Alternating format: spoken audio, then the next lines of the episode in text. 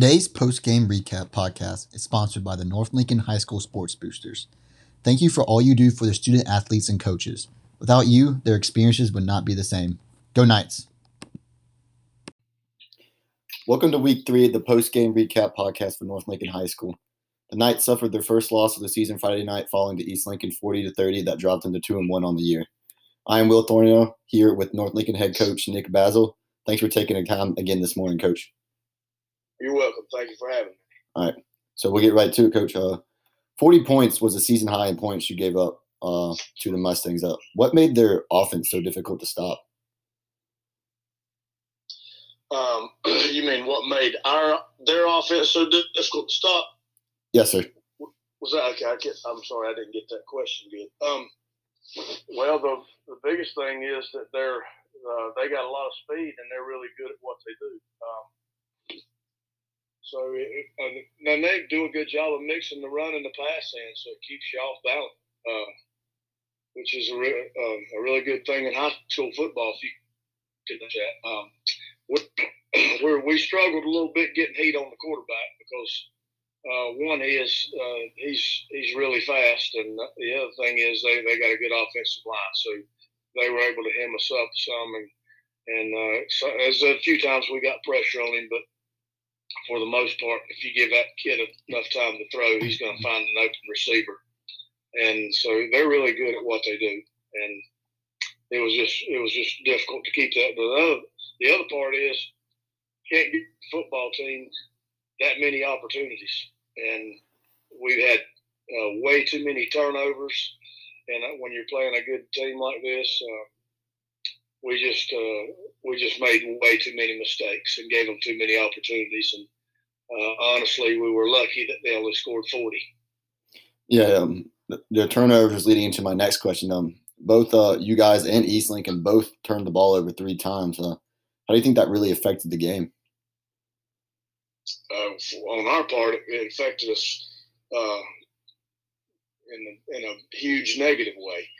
Um, not only did we turn it over, but we made some critical mistakes and some critical times. You know, we had we had um, uh, some some mistakes in the kicking game. Um, we had, you know, with a with a, a snap, we had uh, we had some offsides penalties when we held them deep in their own territory on, on fourth down. We could have got really good field position. Uh, we missed an interception right at the beginning of the game. It went right through our hands.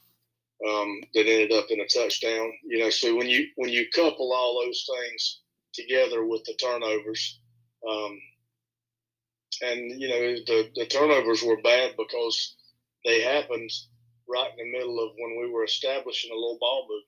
So they were drive killers, and uh, so it just wasn't our best game overall. Will we just didn't play very well, and uh, and they and and they are a good football team, and, and they played well, made a few mistakes, of, you know, and, and fumbling the football. But one thing I noticed is when you know fumbles don't hurt you nearly as bad when you fumble them deep in somebody's territory because mm-hmm. they got a long ways to go to get to get out of there. So uh, just so happened that ours were in the, in some of the worst places, and theirs were in some of the best. So it's just the way it worked out. Yeah, obviously the East Lincoln game is a big one that you don't want to lose, but it is a long season. What can your uh, boys learn from um, Friday night's game moving forward? Well, they they were told um, during the week we uh, when we were preparing for East Lincoln, and then to be honest with you, we didn't have a good week of preparation.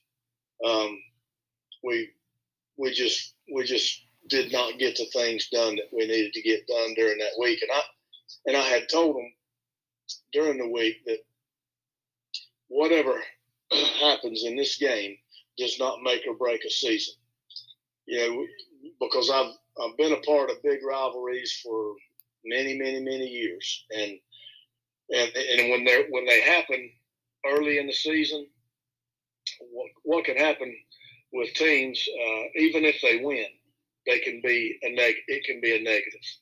Uh, if, if you win, sometimes you've all right, you've already won the big game. Then you got somebody next week who's a pretty good team. So then it's hard to get your players back up and ready to prepare correctly to play them. And then if you lose, and a lot of times they just sit in the shell all weekend, and then they come back on Monday and have a woe is me attitude because they, they lost to their rival. So either way, that big game can cause you to not prepare like you ought to prepare the next week. And uh, so I wanted to stress that to my team that even, we all expect to win, but if we don't, it doesn't it doesn't mean the season's over. Moving to a, a positive note from the game, uh, Seth Whitley playing both offense and defense had a good game with four catches, 73 yards, and touchdown. And on the defensive side of the ball, had nine tackles. Uh, but specifically though for your offense, that really doesn't throw the ball that much. How nice it is to have an explosive receiver when it is time to kind of let the ball loose. Well, it's it's good to have Seth back. He's uh, he's definitely a a spark we needed on the offensive side of the football, and uh, you know it's um, no secret that uh, when we're trying to get the ball in the air, a lot of times we, we like to go to him. I knew that before the season was he's just a big target. He's got great hands and runs great routes. And, uh, so all the thing I tell our quarterbacks is if you going if you throw to Seth, don't underthrow it. So uh, we've been working on that a good bit. We have some we have other capable receivers. It's just that um, you know we've had a chance to get him in some good matchups, one on one matchups. So with his height, it's it's hard for everybody to match up perfectly against him. Plus, he's got a really good vertical, so uh, we're able to get the ball to him. It's good to have a, a player that like that. Yeah, and then uh, as the season progresses, uh, are you okay with the two quarterback system? I know you, both Kyle and Jack, got time on Friday night, or do you kind of hope kind of one takes the reign and runs with it? Well, I've I've been a you know I've had the opportunity in years past to run it that way uh, to use two quarterbacks. The, the, thing is, both of them play defense, so they they don't come off defense. So you got to find some time during the course of the game to get them off the field to, to get them a little bit of water and rest so they can go again.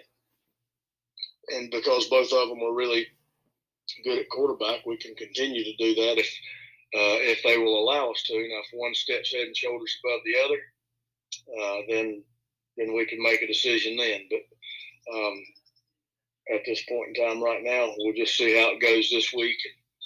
Uh, it, it's really you're really in good good hands, and it's it's good to have to know, comforting to know as a coach that either or when you when you got a quarterback that you can go either or with, you're in pretty good shape because that don't always happen that way.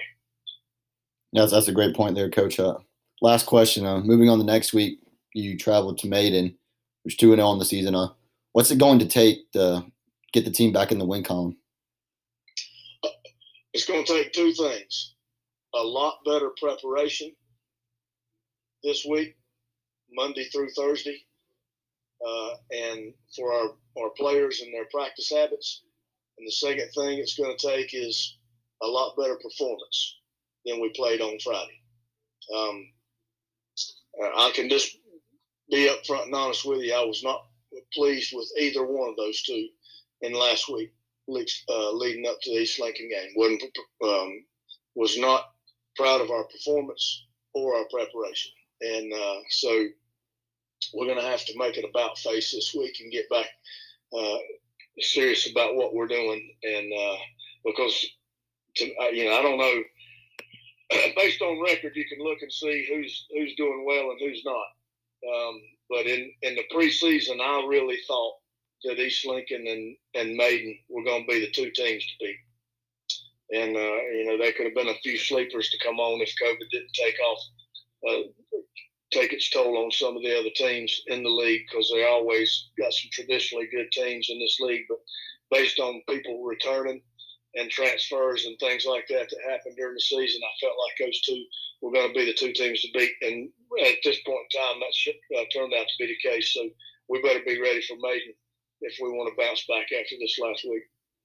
Yeah, um, thanks for always being honest with me. But yeah, this has been week three of the post game recap podcast with North Lincoln. Thanks to everyone who listened in to Coach Bassel for taking time again this morning. Thank you very much for having me, Will. I, I appreciate it. Today's post game recap podcast is sponsored by the North Lincoln High School Sports Boosters. Thank you for all you do for the student athletes and coaches. Without you, their experiences would not be the same. Go Knights!